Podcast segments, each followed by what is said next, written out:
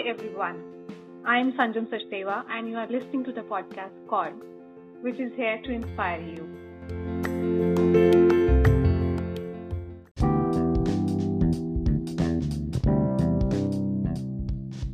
Hi everyone. For today's podcast we have a very special person who is doing such an incredible job at the rural works. When we talk about people living lucrative jobs and working in rural development, a very familiar face of Shah Rukh Khan from the movie Swadesh comes, wherein Shah Rukh Khan chose to work for rural areas in developing the grassroots levels. We have with us a real time hero who is working on the grassroots levels and solving the people's problems. He left his managerial role at the National Bank and chose to be there. So let us welcome Mrigendra Shahi, who is an aspirational district fellow at Ministry of Home Affairs. He previously worked with IPAC which is Indian Political Action Committee, and SBI Youth for India Fellowship. So let us welcome Mrigendra. Hi Mrigendra, how are you doing? It is an honor to have you with us on the podcast. Hi Sanjam, I'm I'm very good, and uh, thank you very much for uh, having me with you. And uh, yeah, like uh, I really liked your introduction uh, personally, but but okay, but actually, the thing is that uh, I don't see this uh, fellowship or the kind of work I'm doing as something which is very heroic or something. I mm. see this just as a professional work, and uh, I try to do my best. That's, That's a very it. interesting point. But working in rural grassroots levels is something an exceptional choice. Like coming from an MNC background in working in banks you chose to work in a rural development fellowships, which is an incredible work. So I really appreciate people who put their efforts to work on grassroots levels. So you are an actually a hero for us. that depends like how you see it, but uh, uh, but for anyone who is looking to work in development, I think he or she see it as something that that is very heroic or very unusual.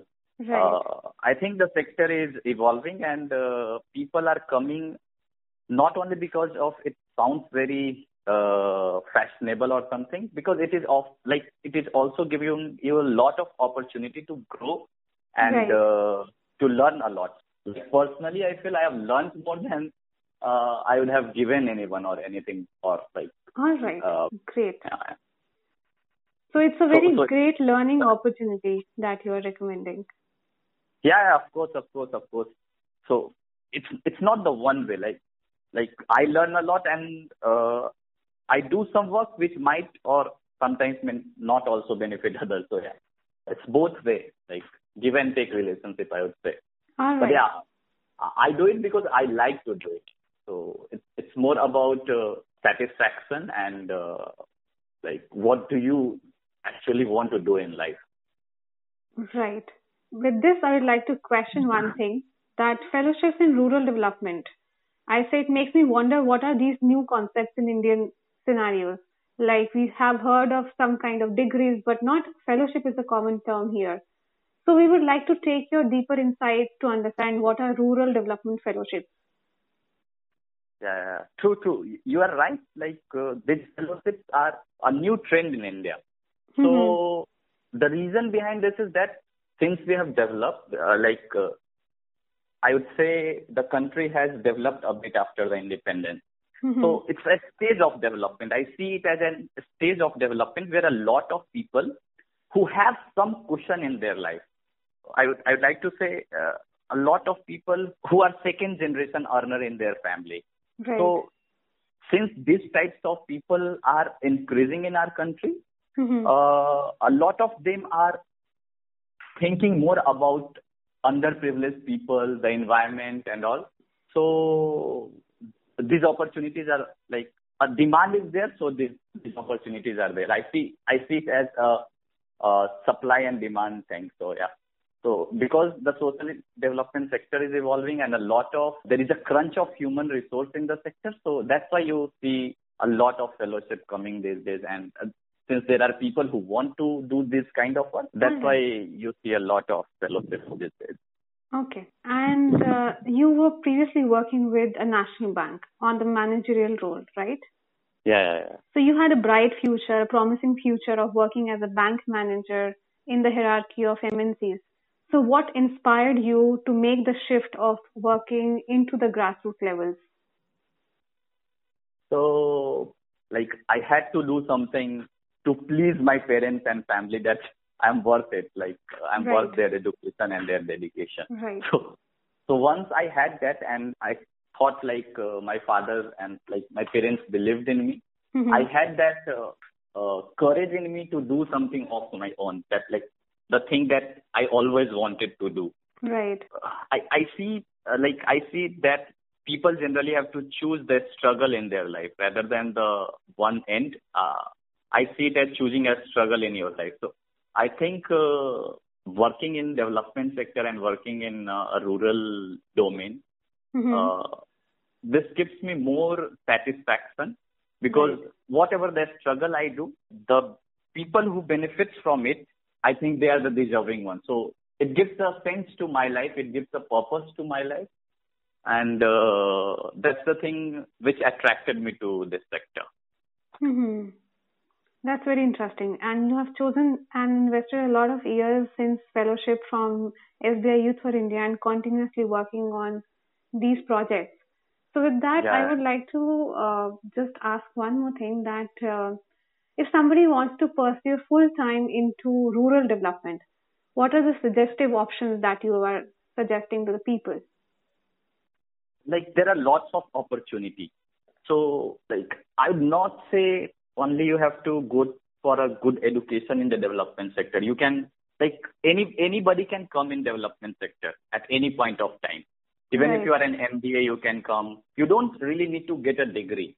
Okay. A, a lot of a lot of educational institutions are uh, teaching these courses like Master of Social Work, and uh, there are lots of things that, that that is happening in the country and everywhere in the world. But this is a sector where everybody is welcome. And I think, uh, in my personal opinion, a person who, who already has some skill, like if he's a software engineer, if, if he's very good with technology, if he's an entrepreneur, like any skill that he has, like mm-hmm. if he mm-hmm. can campaign very well. Right. So all, all these things are required in the development sector. So I think it, it is more about commitment. It is more about uh, because the biggest difference between a corporate sector and uh, social development sector is about the pay gap. You know, like the same fellow will get a lot of money in corporate sector and the development sector is not that lucrative a job. So it right. is more about commitment. It is more about your leadership skills. It is more about passion than any other thing. Right. Right. Like skills are required. Like it is, it is basic thing to do any kind of job. Great. I guess I answered you whatever you were Yes, perfectly for. well. Perfectly well. You answered each and every domain of the question. And uh-huh. uh, after your fellowship with State Bank of India, the Youth for India Fellowship, you had worked yeah. with the Indian Political Action Committee or IPAC. So, what kind yeah. of work or what was the nature of work that you had done with that? So, yeah, uh, I see development and politics as interrelated things. And IPAC is a pioneer in this country mm-hmm. uh, in that domain. Like they are a consultancy who are working directly with the political parties and bringing a, a, a massive change in electoral politics of this country. So right. I was very, very excited to work with IPAC and I really enjoyed every bit of the day with uh, my four year stint with IPAC. Right. So, yeah, because why I'm saying that because uh, if you see their work, they create a demand for uh, policies. For example, I would say, uh, let's, let's take the example of Bihar where IPAC was working with uh, mm-hmm. Nitish Kumar. Mm-hmm. So they were able to get him seven, like they were able to make, uh, like they got seven promises from Nitish Kumar for their state. And these all seven promises, what were they? They were like, uh, Har Ghar Nal Jal, Nal Ka Jal. So Nitish Kumar pro- promised that every household will get drinking water facility, tap drinking water facility in every household. Right. So that policy was implemented in Bihar. And uh, you see, recently, Prime Minister also copied that model for the of the country. Yes. So these are the impact that uh, uh, an institution like IPAC is making, and they have done like campaigns in six, seven states of India, and I think that their campaign and all has benefited a million of people in this country. So yeah, they are doing a great job, and uh, uh, I liked every bit of working with IPAC. That's amazing. So uh, yeah. after IPAC, you joined the fellowship or the aspirational district fellowship with the Ministry of Home Affairs. Yes. So what kind of projects do you do? What kind of projects or what kind of assessments that you do in, under this such kind of fellowship? So Sanjam, uh, this fellowship, aspirational district fellowship, is uh, is a fellowship by the Ministry of Home Affairs, mm-hmm. Government of India. Right. So they uh, they actually give you a chance to work with the district administration. Right. And and and you help district administration in uh, like strategy planning of different projects. Uh, whatever the district has to implement, you help them in planning, strategizing, monitoring, and implementing. Right. So uh, currently, like if if uh, I would give you some example of the kind of work we do. So we are looking after the aspirational district program of uh, government of India in this district. Uh, so, so Niti Aayog ranks every aspirational district of the country every month on the basis of their performance on. There are several indi- indicators on the basis of which they are ranked. These mm. indicators are from education, health, agriculture, and basic infrastructure sectors. Right. So uh, our district uh, got second rank uh, in a month all over India. Mm-hmm. And according to the rank, we got 5 crore rupees allotted from the government. So government of India gave 5 crore rupees to this, this district. And then we had to plan uh, how do we want to spend this fund. I personally thought uh, we should spend this money on the healthcare and we did a gap analysis for the all the primary care hospital facilities in the district, mm-hmm. including the district hospital. Right. So we did the gap analysis and we found there are lots of basic things. Basic thing like not each of the bed of the district hospital was like had a centralized oxygen supply. So right. we are doing a centralized oxygen supply in each of the beds. Like there are 100 beds in the district hospital. So we will be doing centralized oxygen supply for all the hospital beds, and we will have ultrasound machines. We we will have ECG machines. So this is one of the example of the kind of work we do. We identify the gaps and uh, through the money that is available with the district, we try to fulfill it. There are lots of other work we are doing. We are also working on monitoring of uh, the government schemes. So we have developed an app for monitoring of a, a village health and sanitation day program of the government in uh, this district. So what uh, I will tell you something about this uh, village health and sanitation day. Right. So in each of the villages, a camp is organized every month. Uh, this this is a medical camp where uh, anyone can come and get the help from the nurse who is available there. Right. They basically focus on women and uh, children immunization mm-hmm. and uh, antenatal care checkup is done on these days. So what usually happens if, if you don't monitor these things doesn't take place. So we have developed an app where uh, the supervisors can go and uh, check like whether it is happening or not and then they can also review the entire camp they can review which all um, equipments are there with the uh, Sahiya and uh, ANM. So yeah, we are uh, trying to strengthen this uh, already going on existing scheme in the district. So policy implementation is one core uh, work related. Yeah, like personally, I don't feel we need to do new things. Uh, mm-hmm. we try to strengthen the existing thing. Mm-hmm. Right. Whatever is on, we try to strengthen it so that uh, maximum people get the benefit of it. Great, great. That sounds very interesting and very accomplishing and uh, satisfying kind of work role. yeah, yeah, yeah. yeah it is satisfying because uh, you learn a lot also. Like you, you, you see how the government is functioning. You learn from them how actually the policies of the government is being implemented on the ground. Mm-hmm. Generally, in you see all these things in newspaper and television, but here we get the opportunity to actually be the part of the system and see how things are being implemented, and we can also uh, bring in the change by introducing some technology or some anything that can improve the service delivery. So yeah, it, I think it is a great opportunity for anyone who wants to even if you if you have a dream to uh, do something in the public policy area. Right. Or, or you, in future, if you want to work with any minister, any institution who is working in the public policy domain, I think it is one of the greatest opportunity to have this thing.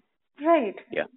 So to grab such opportunities or the experience uh, of having working in the government sectors, so, uh, what are the steps that come when it comes to selection to such fellowship? Any kind of specific education background is required, or what are the criteria that people in the administration or in the panel uh, take care of while selecting any kind of fellow? So then, like, if if you talk about development fellowship, there are lots of fellowships which which have different kind of objective.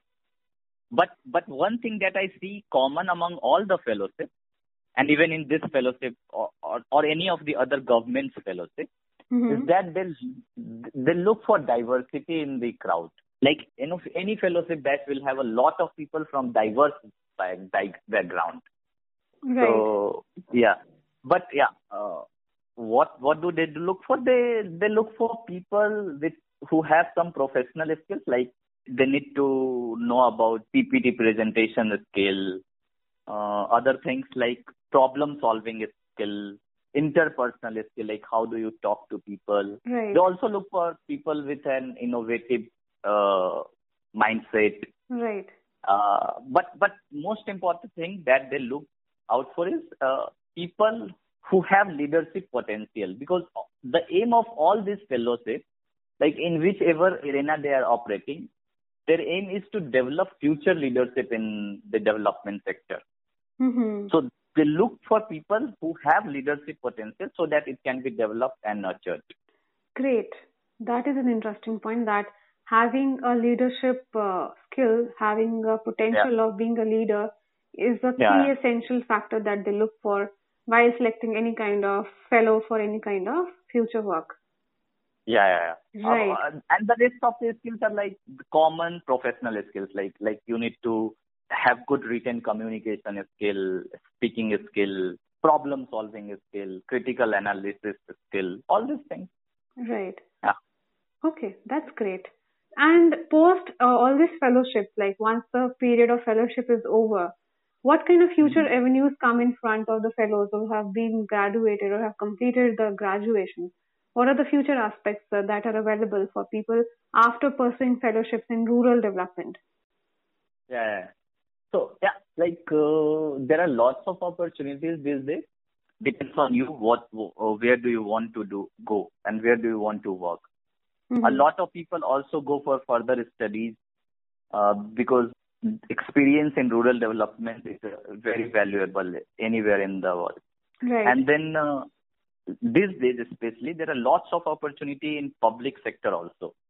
Uh, uh, organizations like Niti Aayog they they regularly recruit people in different domain of development area. They recruit for ex- experts in health sector, education sector. They look they hire young consultants as young professionals.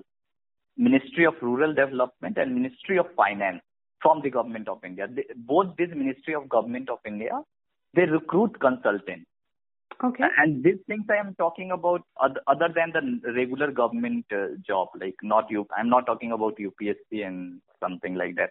Uh, they hire people as consultants in rural development area, especially right. in the Ministry of Rural Development. Right. And then uh, these days, uh, many state governments are also hiring such people.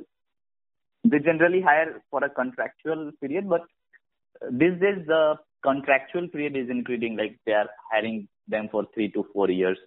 Okay. And uh, a lot of state governments are hiring.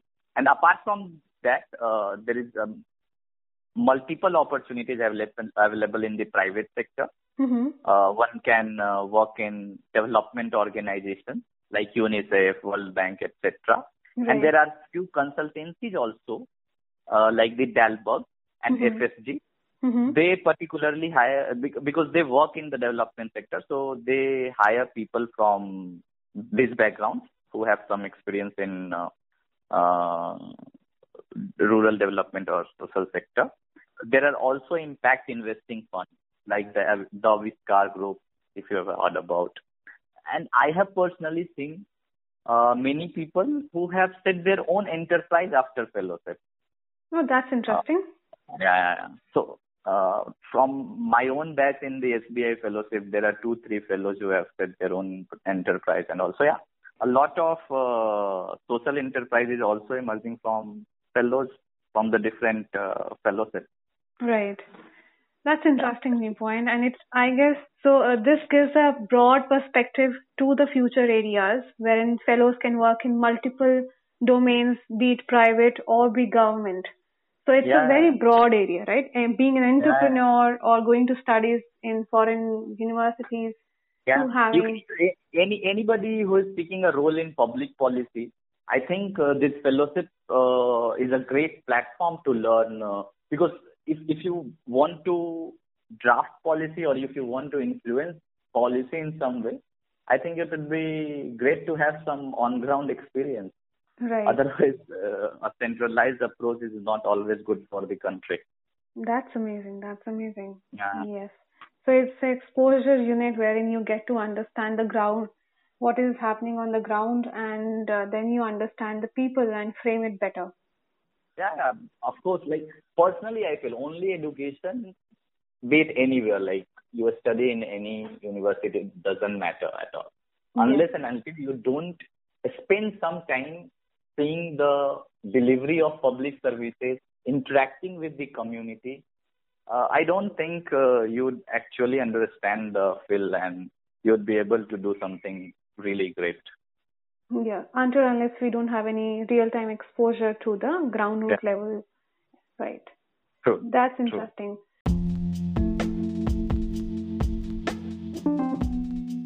So very interesting conversation we had with you, Mrigendra, understanding from scratch what is a fellowship to the future aspect and understanding what are the requirements to be a fellow. It was such a pleasure to have a conversation with you with such insights. We are so happy to have this conversation. Thank you so much for coming for the podcast. Uh, it was pleasure talking to you, Sanjam. Thank you very much. Thank you. Yes, thank you.